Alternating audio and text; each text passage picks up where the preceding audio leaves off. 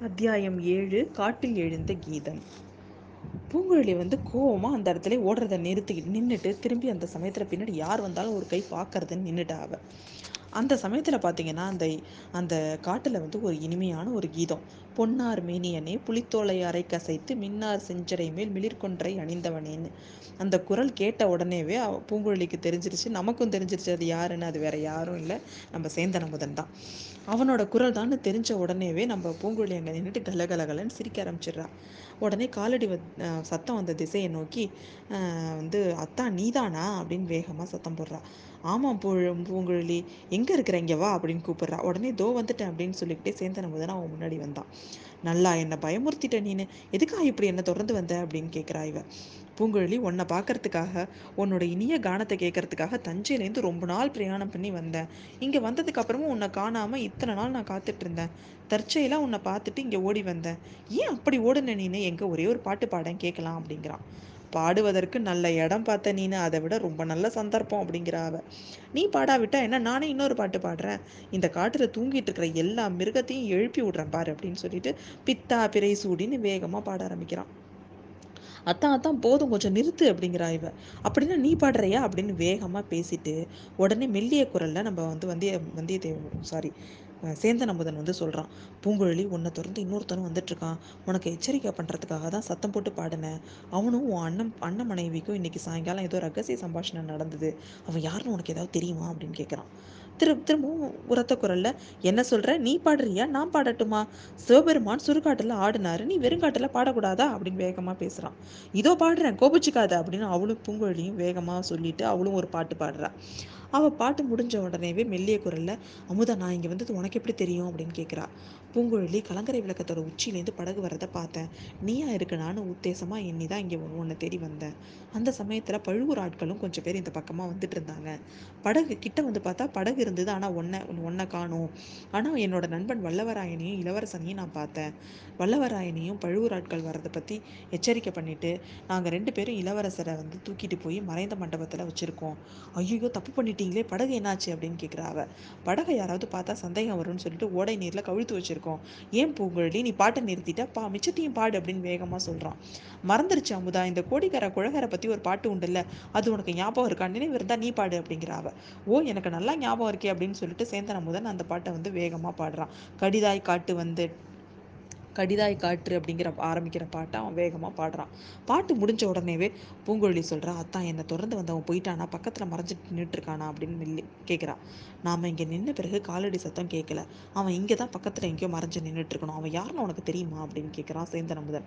பூங்குழலி உடனே வேகமாக சொல்கிறா தெரியாமல் என்ன? நல்லா தெரியும். கோடிக்கர ஆந்தைகளை பற்றி சுந்தரர் பாடி இருக்கிறது தானே? தோ பாடுறேன் கேளு அப்படின்னு சொல்லிட்டு அந்த பாட்டை வந்து அவள் பாடுறா. அதாவது காடேன் மிகவால் இதுக்கு அருகே எஞ்ச கூடி பொந்தில் ஆந்திகை ஆந்தைகள் கூகை குழற அப்படின்னு ஒரு பாட்டை சுந்தரர் பாடியிருப்பாரு. அந்த பாட்டை அவள் பாடுறா. பாத்தியா அமுதா?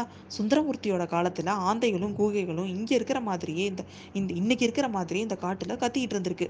ஆனால் இப்போ வந்து இந்த காட்டில் மனிதர்கள் கூட அந்த போல சத்தம் போடுறாங்க. அதை பற்றி உனக்கு ஏதாவது தெரியுமா? அப்படின்னு கேட்குறா இந்த மாதிரி உரத்த குரல்லையே பூங்குழலி கேட்குறா கேட்டுட்டு எனக்கு அந்த மாதிரி கத்த வருதான்னு பார்க்குறேன் அப்படின்னு சொல்லிட்டு ஆந்த குரல் மாதிரி கத்தி பார்க்குறா மூணு தடவை குரல் கொடுக்குறா.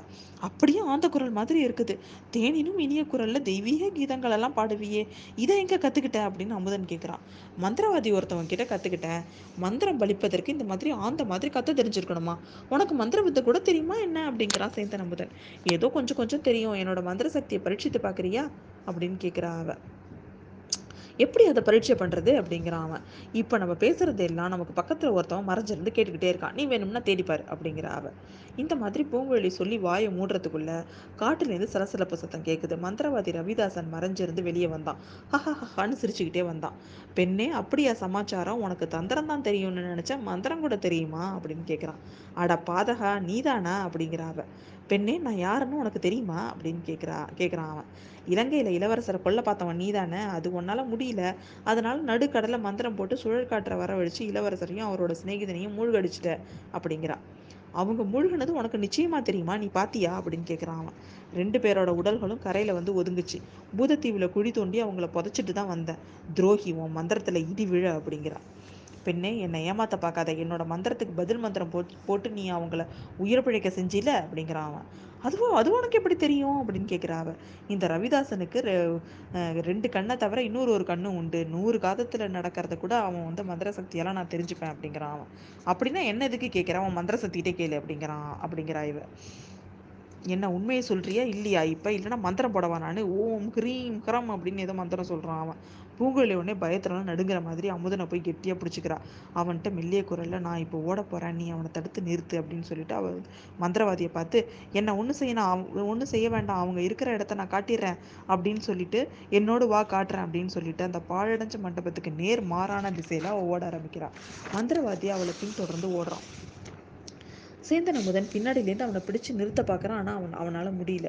பூங்குழலி ஓடின உடனே சந்த மந்திரவாதி வந்து அவனை ஒரே தள்ள தலை தள்ளிட்டு பூங்குழலி இப்போ தொடர்ந்து ஓடுறான். பூங்குழலி மான மாதிரி விரைஞ்சு போறா. மந்திரவாதி வந்து அப்படியே அவனை துரத்துற வேடன் மாதிரி ஓடிக்கிட்டே இருக்கான். ரெண்டு பேருக்கும் பின்னாடி சேர்ந்து அமுதனும் தட்டு தம் தடு மாதிரி விழுந்தடிச்சு ஓடி வந்துக்கிட்டே இருந்தான். ஓடும்போது மறைஞ்ச மண்டபத்துக்கிட்ட போய் அங்கே உள்ளவங்களுக்கு எச்சரிக்கை பண்ணிட்டு போகலாமான்னு கூட அவன் நினச்சான். ஆனால் பூங்குழலியை மந்திரவாதி கிட்ட தனியாக விட்டுட்டு போகிறதுக்கு அவன் மனசு இல்லாதனால அவங்க பின்னாடியே அவனும் ஓடுறான். பூங்குழலி ஒரு மேட்டின் மீது ஏறி போனான் இந்த மேடு என்னன்னு உங்களுக்கு ஏற்கனவே ஞாபகம் வந்திருக்கும். அந்த இடத்துல போய் நின்றுட்டு கொஞ்சம் தூரம் நின்று பார்த்து திரும்பி அந்த மந்திரவாதி வர்றானான்னு பார்க்குறான் மந்திரவாதி மேலே வந்த உடனேயே அங்கே பாரு என்னோட காதலர்கள் அப்படின்னு முன்னாடி வந்தியத்தேவனுக்கு காட்டின மாதிரியே அவன்கிட்டயும் காமிக்கிறா. சதுப்பு நிலத்தில் அங்கங்கே தீப்பிழம்புகள் குப்பு குப்புன்னு தோன்றதும் கப்பு கப்புன்னு மறையறதுமா இருந்துச்சு. ரவிதாசனுக்கு அந்த பயங்கர தோற்றத்தோட காரணம் என்ன அப்படின்னு சொல்லிட்டு அவனுக்கு தெரியும். அதை ஆனாலும் அந்த சமயம் பார்க்கறதுக்கு அவனுக்கு கொஞ்சம் சிலிர்ப்பாக தான் இருந்தது. மந்திரவாதி உனக்கு மந்திரம் தெரியும்னா இந்த கொல்லிவை பிசாசுகளை ஒட்டு மொத்தத்துக்கும் ஒரு மந்திரம் போட்டு பார்க்கலாம் இது என்னை ரொம்ப பாடாப்படுத்துது அப்படிங்கிற அவ. ரவிதாசனுக்கு அளவில்லாத கோபம். பெண்ணை நீ என்னை ஏமாத்தலான்னு பார்க்குறியா உன்னை இதுக்காக நான் ஏமாத்தணும்? அப்படிங்கிற அவ. இளவரசரும் வல்லவராயனும் இருக்கும் இடத்த காமிக்கிறேன்னு தானே நீ சொல்லிட்டு வந்த. அவங்க அவங்கள என்- எதுக்காக என்னை இடு கீழ்க்கடிக்கிற? அவங்க இருக்கிற இடத்த காமிக்காம அப்படிங்கிறான். அவங்க இறந்துட்டாங்கன்னு நான் சொன்னதை நீ நம்பல. நான் என்ன பண்றது அப்படிங்கிற அவ. உண்மையிலே இளவரசர் இறந்துட்டாரா அப்படின்னு கேட்குறான் ஐயோ இங்க பாரு.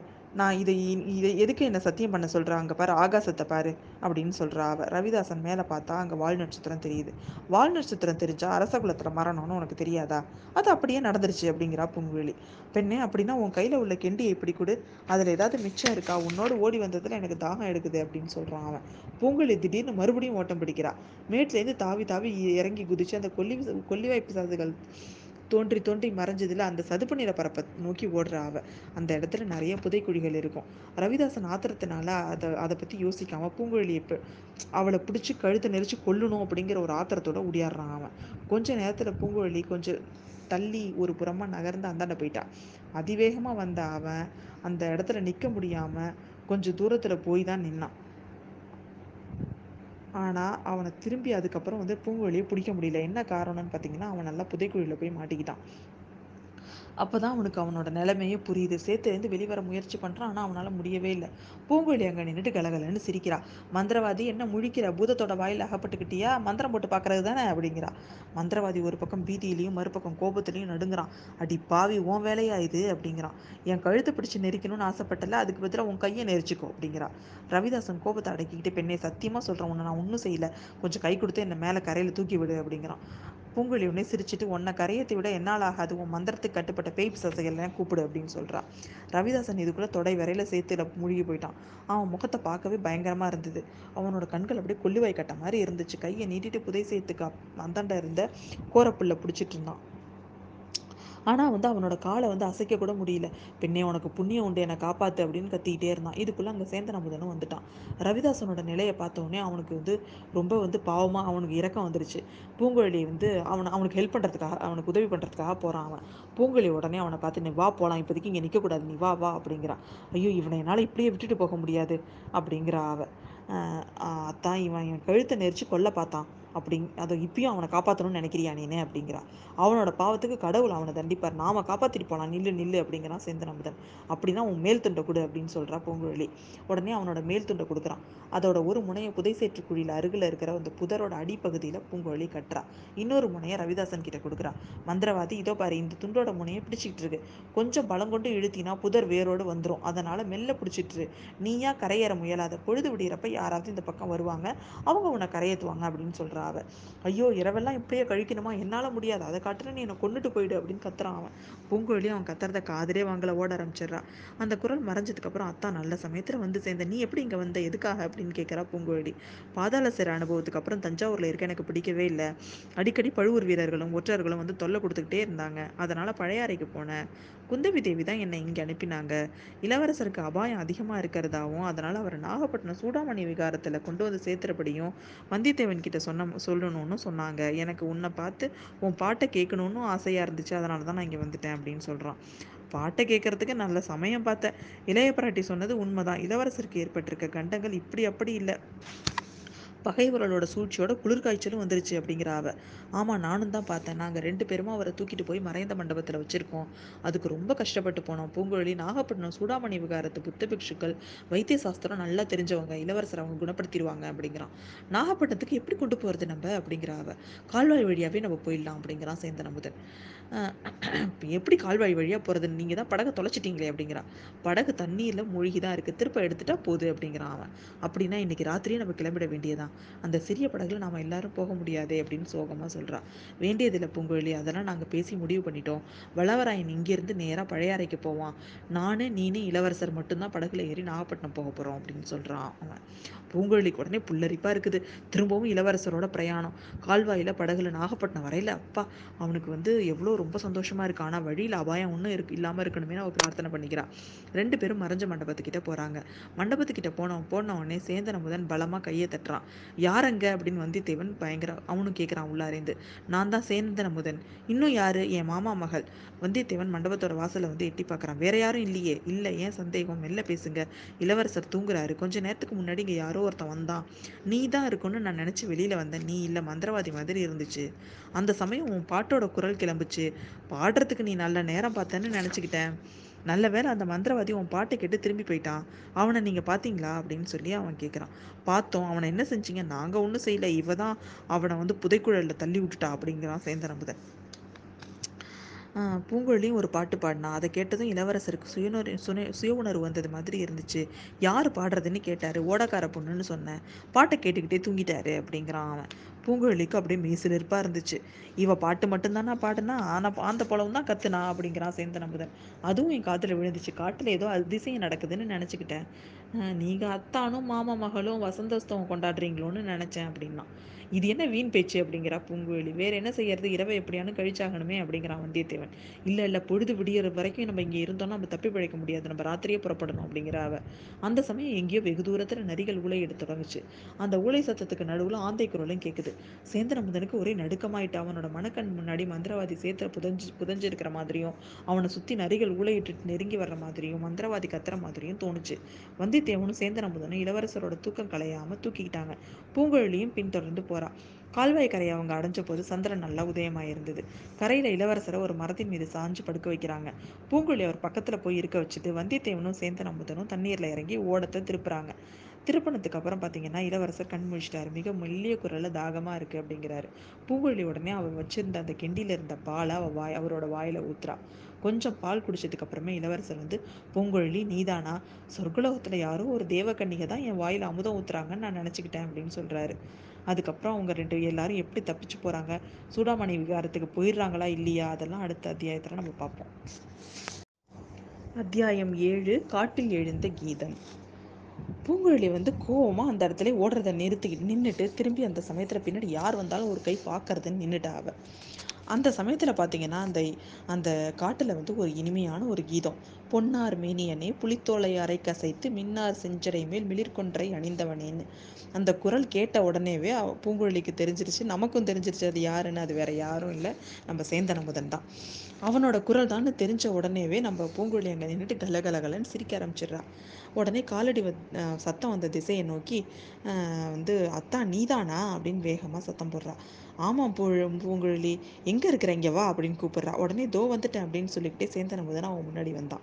நல்லா என்னை பயமுறுத்திட்ட நீனு. எதுக்காக இப்படி என்ன தொடர்ந்து வந்த அப்படின்னு கேட்குறா இவ. பூங்குழலி உன்னை பார்க்கறதுக்காக உன்னோட இனிய கானத்தை கேட்கறதுக்காக தஞ்சையிலேருந்து ரொம்ப நாள் பிரயாணம் பண்ணி வந்தேன். இங்கே வந்ததுக்கு அப்புறமும் உன்னை காணாமல் இத்தனை நாள் நான் காத்துட்டு இருந்தேன். தற்செயலாக உன்னை பார்த்துட்டு இங்கே ஓடி வந்தேன். ஏன் அப்படி ஓடுன நீனு? எங்கே ஒரே ஒரு பாட்டு பாடேன் கேட்கலாம் அப்படிங்கிறான். பாடுவதற்கு நல்ல இடம் பார்த்த நீனு அதை விட ரொம்ப நல்ல சந்தர்ப்பம் அப்படிங்கிற அவ. நீ பாடாவிட்டா என்ன? நானே இன்னொரு பாட்டு பாடுறேன். இந்த காட்டுல தூங்கிட்டு இருக்கிற எல்லா மிருகத்தையும் எழுப்பி விடுறேன் பாரு அப்படின்னு சொல்லிட்டு பித்தா பிறை சூடின்னு வேகமா பாட ஆரம்பிக்கிறான். அத்தான் அத்தான் போதும் கொஞ்சம் நிறுத்து அப்படிங்கிறா இவ.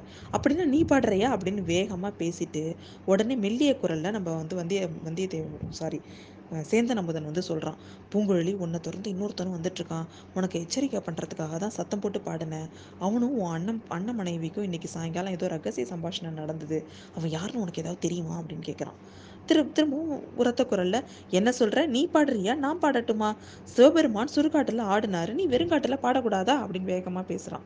இதோ பாடுறேன். கோபிச்சுக்காத. அப்படின்னு அவளும் பூங்குழலியும் வேகமா சொல்லிட்டு அவளும் ஒரு பாட்டு பாடுறா. அவள் பாட்டு முடிஞ்ச உடனேவே மெல்லிய குரலில் அமுதா நான் இங்கே வந்தது உனக்கு எப்படி தெரியும்? அப்படின்னு கேட்குறா பூங்குழலி கலங்கரை விளக்கத்தோட உச்சியிலேருந்து படகு வரதை பார்த்தேன். நீயா இருக்கு நானும் உத்தேசமாக எண்ணி தான் இங்கே உன்னை தேடி வந்தேன். அந்த சமயத்தில் பழுவூர் ஆட்களும் கொஞ்சம் பேர் இந்த பக்கமாக வந்துட்டு இருந்தாங்க படகு கிட்ட வந்து பார்த்தா படகு இருந்தது. ஆனால் ஒன்றை ஒன்றை காணும். ஆனால் என்னோட நண்பன் வல்லவராயனையும் இளவரசனையும் நான் பார்த்தேன். வல்லவராயனையும் பழுவூர் ஆட்கள் வர்றதை பற்றி எச்சரிக்கை பண்ணிட்டு நாங்கள் ரெண்டு பேரும் இளவரசரை வந்து தூக்கிட்டு போய் மறைந்த மண்டபத்தில் வச்சுருக்கோம். ஐயோ தப்பு பண்ணிட்டீங்களே படகு என்னாச்சு அப்படின்னு கேட்குறா அவ படகை யாராவது பார்த்தா சந்தேகம் வரும்னு சொல்லிட்டு ஓடை நீரில் கவிழ்த்து வச்சிருக்கோம்.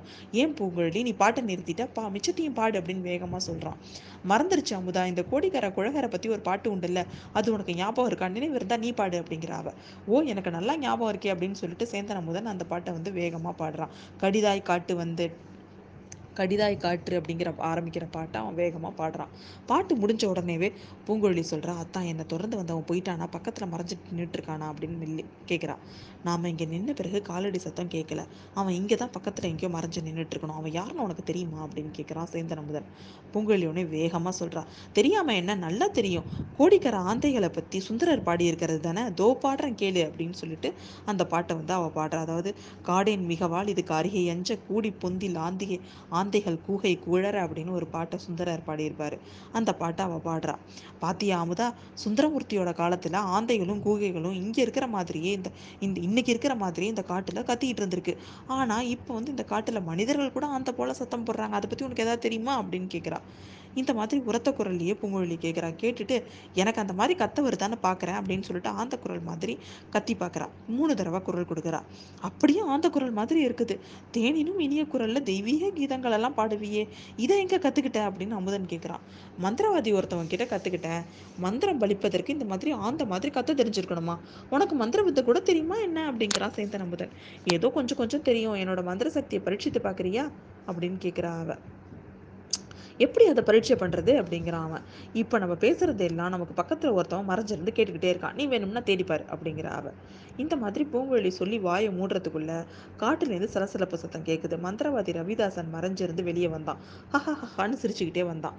பெண்ணே அப்படியா சமாச்சாரம்? உனக்கு தந்திரம் தான் தெரியும்னு நினச்சா மந்திரம் கூட தெரியுமா? அப்படின்னு கேட்குறான் அட பாதகா நீதானா? அப்படிங்கிற அவ பெண்ணே நான் யாருன்னு உனக்கு தெரியுமா? அப்படின்னு கேட்குறா கேட்குறான் அவன். இலங்கையில் இளவரசரை கொல்ல பார்த்தவன் நீ தானே அது உன்னால் முடியல. அதனால் நடுக்கடலை மந்திரம் போட்டு சுழல் காற்றை வரவழைச்சு இளவரசரையும் அவரோட சிநேகிதனையும் மூழ்கடிச்சிட்ட அப்படிங்கிறா. அவங்க மூழ்கினது உனக்கு நிச்சயமா தெரியுமா? நீ பாத்தியா? அப்படின்னு கேட்குறான் அவன். ரெண்டு பேரோட உடல்களும் கரையில வந்து ஒதுங்குச்சு. பூதத்தீவுல குழி தோண்டி அவங்கள புதைச்சிட்டு தான் வந்தேன். துரோகி உன் மந்திரத்துல இடி விழ அப்படிங்கிறா. பெண்ணே என்னை ஏமாத்த பார்க்காத. என்னோட மந்திரத்துக்கு பதில் மந்திரம் போட்டு போட்டு நீ அவங்கள உயிர் பிழைக்க செஞ்சில? அப்படிங்கிறான் அவன். அதுவும் அது உனக்கு எப்படி தெரியும்? அப்படின்னு கேட்குறா அவ இந்த ரவிதாசனுக்கு ரெண்டு கண்ணை தவிர இன்னொரு ஒரு கண்ணு உண்டு. நூறு காதத்துல நடக்கிறத கூட அவன் வந்து மந்திர சக்தியெல்லாம் நான் தெரிஞ்சுப்பேன் அப்படிங்கிறான் அவன். அப்படின்னா என்ன எதுக்கு கேட்குறான்? அவன் மந்திர சக்திகிட்டே கேளு அப்படிங்கிறான் அப்படிங்கிறா இவ. என்ன உண்மையை சொல்றியா? இல்லையா? இப்ப இல்லைன்னா மந்திரம் போடவா நான்? ஓம் கிரீம் கிரம் அப்படின்னு ஏதோ மந்திரம் சொல்றான் அவன். பூங்குழலி உடனே பயத்துல நடுங்கிற மாதிரி அமுதனை போய் கெட்டியா பிடிச்சிக்கிறா. அவன்கிட்ட மெல்லிய குரல்ல நான் இப்போ ஓட போறேன். நீ அவனை தடுத்து நிறுத்து அப்படின்னு சொல்லிட்டு அவ மந்திரவாதியை பார்த்து என்ன ஒண்ணு செய்யணும். அவ ஒண்ணு செய்ய வேண்டாம். அவங்க இருக்கிற இடத்த நான் காட்டிடுறேன் அப்படின்னு சொல்லிட்டு என்னோடு வா காட்டுறேன் அப்படின்னு சொல்லிட்டு அந்த பாழடைஞ்ச மண்டபத்துக்கு நேர் மாறான திசையில அவள் ஓட ஆரம்பிக்கிறாள் மந்திரவாதி அவளை பின் தொடர்ந்து ஓடுறான். சேந்தன் அமுதன் பின்னாடியிலேருந்து அவனை பிடிச்சு நிறுத்த பார்க்குறான். ஆனா அவன் அவனால முடியல. பூங்குழலி ஓடின உடனே சந் மந்திரவாதி வந்து அவனை ஒரே தள்ள தலை குப்புற தள்ளிட்டு பூங்குழலி இப்போ தொடர்ந்து ஓடுறான். பூங்குழலி மான மாதிரி விரைஞ்சு போறா. மந்திரவாதி வந்து அப்படியே அவனை துரத்துற வேடன் மாதிரி ஓடிக்கிட்டே இருக்கான். ரெண்டு பேருக்கும் பின்னாடி சேர்ந்து நம்புதனும் தட்டு தம்பு தடுமாறி விழுந்தடிச்சு விழுந்துடுச்சு ஓடி வந்துக்கிட்டே இருந்தான். ஓடும்போது மறைஞ்ச மண்டபத்துக்கிட்ட போய் அங்கே உள்ளவங்களுக்கு எச்சரிக்கை பண்ணிட்டு போகலாமான்னு கூட அவன் நினச்சான். ஆனால் பூங்குழலியை மந்திரவாதி கிட்ட தனியாக விட்டுட்டு போகிறதுக்கும் அவன் மனசு இல்லாதனால அவங்க பின்னாடியே அவனும் ஓடுறான். பூங்குழலி ஒரு மேட்டின் மீது ஏறி போனான். இந்த மேடு என்னன்னு உங்களுக்கு ஏற்கனவே ஞாபகம் வந்திருக்கும். அந்த இடத்துல போய் நின்றுட்டு கொஞ்சம் தூரம் நின்று பார்த்து திரும்பி அந்த மந்திரவாதி வர்றானான்னு பார்க்குறான் மந்திரவாதி மேலே வந்த உடனேயே அங்கே பாரு என்னோட காதலர்கள் அப்படின்னு முன்னாடி வந்தியத்தேவனுக்கு காட்டின மாதிரியே அவன்கிட்டயும் காமிக்கிறா. சதுப்பு நிலத்தில் அங்கங்கே தீப்பிழம்புகள் குப்பு குப்புன்னு தோன்றதும் கப்பு கப்புன்னு மறையறதுமா இருந்துச்சு. ரவிதாசனுக்கு அந்த பயங்கர தோற்றத்தோட காரணம் என்ன அப்படின்னு சொல்லிட்டு அவனுக்கு தெரியும். அதை ஆனாலும் அந்த சமயம் பார்க்கறதுக்கு அவனுக்கு கொஞ்சம் சிலிர்ப்பாக தான் இருந்தது. மந்திரவாதி உனக்கு மந்திரம் தெரியும்னா இந்த கொல்லிவாய் பிசாசுகளை ஒட்டு மொத்தத்துக்கும் ஒரு மந்திரம் போட்டு பார்க்கலாம் இது என்னை ரொம்ப பாடாப்படுத்துது அப்படிங்கிற அவ. ரவிதாசனுக்கு அளவில்லாத கோபம். பெண்ணை நீ என்னை ஏமாத்தலான்னு பார்க்குறியா உன்னை இதுக்காக நான் ஏமாத்தணும்? அப்படிங்கிற அவ. இளவரசரும் வல்லவராயனும் இருக்கும் இடத்த காமிக்கிறேன்னு தானே நீ சொல்லிட்டு வந்த. அவங்க அவங்கள எதுக்காக என்னை இடு கீழ்க்கடிக்கிற? அவங்க இருக்கிற இடத்த காமிக்காம அப்படிங்கிறான். அவங்க இறந்துட்டாங்கன்னு நான் சொன்னதை நீ நம்பல. நான் என்ன பண்ணுறது அப்படிங்கிற அவ. உண்மையிலே இளவரசர் இறந்துட்டாரா அப்படின்னு கேட்குறான் ஐயோ இங்கே பாரு. நான் இதை இதை எதுக்கு என்னை சத்தியம் பண்ண சொல்கிறா அங்கே பாரு ஆகாசத்தை பாரு அப்படின்னு சொல்கிறா அவ. ரவிதாசன் மேலே பார்த்தா அங்கே வால் நட்சத்திரம் தெரியுது. வால் நட்சத்திரம் தெரிஞ்சா அரசகுலத்தில் மரணம்னு உனக்கு தெரியாதா? அது அப்படியே நடந்துருச்சு அப்படிங்கிறா பூங்குழலி பெண்ணே அப்படின்னா உன் கையில் உள்ள கெண்டியை இப்படி கொடு. அதில் ஏதாவது மிச்சம் இருக்கா? உன்னோடு ஓடி வந்ததில் எனக்கு தாகம் எடுக்குது அப்படின்னு சொல்கிறான் அவன். பூங்குழலி திடீர்னு மறுபடியும் ஓட்டம் பிடிக்கிறா.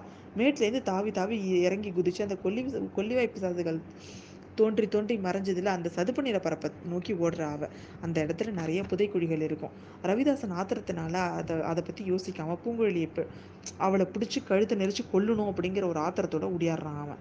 கொஞ்ச நேரத்தில் பூங்குழலி கொஞ்சம் தள்ளி ஒரு புறமாக நகர்ந்து அந்தாண்ட போயிட்டான் அதிவேகமாக வந்த அவன் அந்த இடத்துல நிற்க முடியாமல் கொஞ்சம் தூரத்தில் போய் தான் நின்னான். ஆனால் அவனை திரும்பி அதுக்கப்புறம் வந்து பூங்குழலியை பிடிக்க முடியல. என்ன காரணம்னு பார்த்தீங்கன்னா அவன் நல்லா புதைக்குழியில் போய் மாட்டிக்கிட்டான். அப்போ தான் அவனுக்கு அவனோட நிலைமையே புரியுது. சேத்துலேருந்து வெளிவர முயற்சி பண்ணுறான் ஆனால் அவனால் முடியவே இல்லை. பூங்குழலி அங்கே நின்றுட்டு கலகலன்னு சிரிக்கிறா. மந்திரவாதி என்ன முழிக்கிற? பூதத்தோட வாயில் அகப்பட்டுக்கிட்டியா? மந்திரம் போட்டு பார்க்கறது தானே? அப்படிங்கிறா. மந்திரவாதி ஒரு பக்கம் பீதியிலையும் மறுபக்கம் கோபத்துலையும் நடுங்கிறான். அடி பாவி உன் வேலையா இது? அப்படிங்கிறான் என் கழுத்தை பிடிச்சி நெரிக்கணும்னு ஆசைப்பட்டல அதுக்கு பதிலாக உன் கையை நெரிச்சிக்கோ. அப்படிங்கிறா. ரவிதாசன் கோபத்தை அடக்கிக்கிட்டு பெண்ணை சத்தியமாக சொல்கிறேன் உன்னை நான் ஒன்றும் செய்யலை. கொஞ்சம் கை கொடுத்து என்னை மேலே கரையில் தூக்கி விடு. அப்படிங்கிறான். பூங்குழி உடனே சிரிச்சிட்டு உன்னை கரையத்தை விட என்னால் ஆகாது உன் மந்திரத்துக்கு கட்டுப்பட்ட பேய் பிசாசுகள்லாம் கூப்பிடு அப்படின்னு சொல்கிறான் ரவிதாசன் இதுக்குள்ளே தொடை வரையில சேத்துல மூழ்கி போயிட்டான். அவன் முகத்தை பார்க்கவே பயங்கரமாக இருந்தது. அவனோட கண்கள் அப்படியே கொல்லுவாய் கட்ட மாதிரி இருந்துச்சு. கையை நீட்டிட்டு புதை சேத்துக்கு அந்தாண்ட இருந்த கோரப்புல்ல பிடிச்சிட்டு இருந்தான். ஆனால் வந்து அவனோட காலை வந்து அசைக்க கூட முடியல. பெண்ணே உனக்கு புண்ணியம் உண்டு. என்னை காப்பாற்று அப்படின்னு கத்திக்கிட்டே இருந்தான். இதுக்குள்ளே அங்கே சேந்தன் அமுதனும் வந்துட்டான். ரவிதாசனோட நிலையை பார்த்தோன்னே அவனுக்கு வந்து ரொம்ப வந்து பாவமாக அவனுக்கு இறக்கம் வந்துருச்சு. பூங்குழலி வந்து அவனை அவனுக்கு ஹெல்ப் பண்ணுறதுக்காக அவனுக்கு உதவி பண்ணுறதுக்காக போகிறான் அவன். பூங்குழலி உடனே அவனை பார்த்து நீ வா போகலாம் இப்போதைக்கு இங்கே நிற்கக்கூடாது நீ வா வா அப்படிங்கிறான். ஐயோ இவனை என்னால் இப்படியே விட்டுட்டு போக முடியாது அப்படிங்கிறா அவ. அத்தான் இவன் இவன் கழுத்தை நெரிச்சு கொல்ல பார்த்தான். அப்படிங் அதை இப்பயும் அவனை காப்பாற்றணும்னு நினைக்கிறியா நீனே? அப்படிங்கிறா. அவனோட பாவத்துக்கு கடவுள் அவனை தண்டிப்பார். நாம காப்பாற்றிட்டு போகலாம் நில்லு நில்லு அப்படிங்கிறான் சேந்தன் அமுதன் அப்படின்னா உன் மேல் துண்டை கொடு அப்படின்னு சொல்கிறா பூங்குழலி. உடனே அவனோட மேல் துண்டை கொடுக்குறான். அதோட ஒரு முனையை புதை சேற்று குழியில் அருகில் இருக்கிற அந்த புதரோட அடிப்பகுதியில் பூங்குழலி கட்டுறா. இன்னொரு முனையை ரவிதாசன் கிட்ட கொடுக்குறா. மந்திரவாதி இதோ பாரு இந்த துண்டோட முனையை பிடிச்சிக்கிட்டு இருக்கு. கொஞ்சம் பலம் கொண்டு இழுத்தினா புதர் வேரோடு வந்துடும் அதனால மெல்ல பிடிச்சிட்டு நீயா கரையேற முயலாத பொழுது விடுகிறப்ப யாராவது இந்த பக்கம் வருவாங்க. அவங்க உன்னை கரையேற்றுவாங்க அப்படின்னு சொல்கிறா அவ. ஐயோ இரவெல்லாம் இப்படியே கழிக்கணுமா? என்னால் முடியாது. அதை காட்டுற நீ என்னை கொண்டுட்டு போயிடு அப்படின்னு கத்துறான் அவன். பூங்குழலியும் அவன் கத்துறத காதலே வாங்கல ஓட ஆரம்பிச்சிடுறா. அந்த குரல் மறைஞ்சதுக்கப்புறம் அத்தா நல்ல சமயத்தில் வந்து சேர்ந்த. நீ எப்படி இங்கே வந்த? எதுக்காக? அப்படின்னு கேட்குறா பூங்குழலி. பாதாள சிற அனுபவத்துக்கு அப்புறம் தஞ்சாவூரில் இருக்க எனக்கு பிடிக்கவே இல்லை.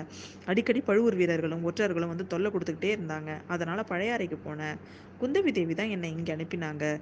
இளவரசருக்கு அபாயம் அதிகமாக இருக்கிறதாவும் அதனால் அவர் நாகப்பட்டினம் சூடாமணி விகாரத்தில் கொண்டு வந்து சேர்த்துறபடியும் வந்தியத்தேவன் கிட்ட சொன்ன சொல்லணும்னு சொன்னாங்க. எனக்கு உன்னை பார்த்து உன் பாட்டை கேட்கணும்னு ஆசையாக இருந்துச்சு. அதனால தான் நான் இங்கே வந்துட்டேன் அப்படின்னு சொல்கிறான் பாட்டை கேட்கறதுக்கு நல்ல சமயம் பார்த்தேன் இளைய பிராட்டி சொன்னது உண்மைதான். இளவரசருக்கு ஏற்பட்டிருக்க கண்டங்கள் இப்படி அப்படி இல்லை. பகைவர்களோட சூழ்ச்சியோட குளிர்காய்ச்சலும் வந்துருச்சு அப்படிங்கிற அவ. ஆமாம் நானும் தான் பார்த்தேன். நாங்கள் ரெண்டு பேருமா அவரை தூக்கிட்டு போய் மறைந்த மண்டபத்தில் வச்சுருக்கோம். அதுக்கு ரொம்ப கஷ்டப்பட்டு போனோம். பூங்குழலி நாகப்பட்டினம் சூடாமணி விகாரத்து புத்த பிக்ஷுக்கள் வைத்திய சாஸ்திரம் நல்லா தெரிஞ்சவங்க இளவரசர் அவங்க குணப்படுத்திடுவாங்க அப்படிங்கிறான். நாகப்பட்டினத்துக்கு எப்படி கொண்டு போகிறது நம்ம? அப்படிங்கிற அவ. கால்வாய் வழியாகவே நம்ம போயிடலாம் அப்படிங்கிறான் சேந்தன் அமுதன். எப்படி கால்வாய் வழியாக போகிறதுன்னு நீங்கள் தான் படகை தொலைச்சிட்டிங்களே அப்படிங்கிறான். படகு தண்ணியில் மூழ்கி தான் இருக்குது திருப்ப எடுத்துட்டா போகுது அப்படிங்கிறான் அவன். அப்படின்னா இன்றைக்கி ராத்திரியே நம்ம கிளம்பிட வேண்டியதான் அந்த சிறிய படகுல நாம் எல்லாரும் போக முடியாதே அப்படின்னு சோகமாக சொல்கிறான் வேண்டியதில்லை பூங்குழலி. அதெல்லாம் நாங்கள் பேசி முடிவு பண்ணிட்டோம். வளவராயன் இங்கேருந்து நேராக பழையாறைக்கு போவான். நானே நீனே இளவரசர் மட்டும்தான் படகுல ஏறி நாகப்பட்டினம் போக போகிறோம் அப்படின்னு சொல்கிறான் அவன். பூங்குழலிக்கு உடனே புல்லரிப்பாக இருக்குது. திரும்பவும் இளவரசரோட பிரயாணம். கால்வாயில் படகுல நாகப்பட்டினம் வரையில் அப்பா அவனுக்கு வந்து எவ்வளோ ரொம்ப சந்தோஷமாக இருக்கு. ஆனால் வழியில் அபாயம் ஒன்றும் இருக்கு இல்லாமல் இருக்கணுமே அவள் பிரார்த்தனை பண்ணிக்கிறான். ரெண்டு பேரும் மறைஞ்ச மண்டபத்துக்கிட்ட போகிறாங்க மண்டபத்துக்கிட்ட போன போன உடனே சேந்தன முதன் பலமாக கையை தட்டுறான். யாரங்க அப்படின்னு வந்தித்தேவன் பயங்கர அவனும் கேட்குறான் உள்ளாரேந்து நான் தான் சேந்தன முதன் இன்னும் யாரு? என் மாமா மகள். வந்தியத்தேவன் மண்டபத்தோட வாசலை வந்து எட்டி பார்க்குறான் வேற யாரும் இல்லையே. இல்லை ஏன் சந்தேகம்? மெல்ல பேசுங்க. இளவரசர் தூங்குறாரு. கொஞ்ச நேரத்துக்கு முன்னாடி இங்கே யாரோ ஒருத்தன் வந்தான். நீ தான் இருக்கும்னு நான் நினச்சி வெளியில் வந்தேன். நீ இல்லை மந்திரவாதி மாதிரி இருந்துச்சு.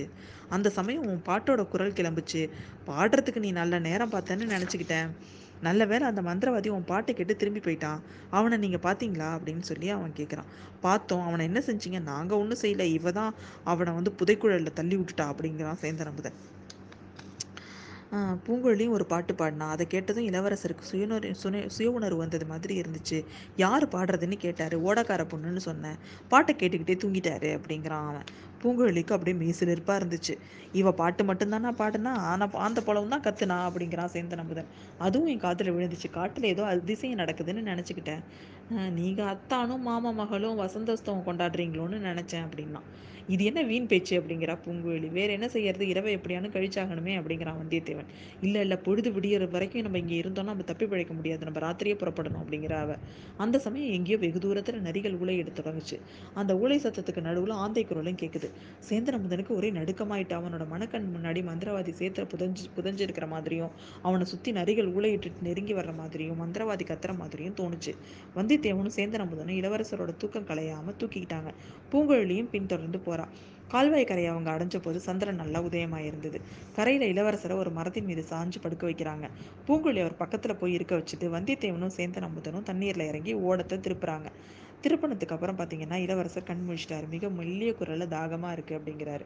பூங்குழலி உடனே அவள் வச்சிருந்த அந்த கிண்டியில் இருந்த பாலை அவள் வாய் அவரோட வாயில் ஊத்துறா. கொஞ்சம் பால் குடிச்சதுக்கு அப்புறமே இளவரசர் வந்து பூங்குழலி நீதானா? சொர்க்குலோகத்தில் யாரோ ஒரு தேவக்கன்னிகை தான் என் வாயில் அமுதம் ஊத்துறாங்கன்னு நான் நினச்சிக்கிட்டேன் அப்படின்னு சொல்கிறாரு அதுக்கப்புறம் அவங்க ரெண்டு எல்லாரும் எப்படி தப்பிச்சு போகிறாங்க சூடாமணி விகாரத்துக்கு போயிடுறாங்களா இல்லையா? அதெல்லாம் அடுத்த அத்தியாயத்தில் நம்ம பார்ப்போம்.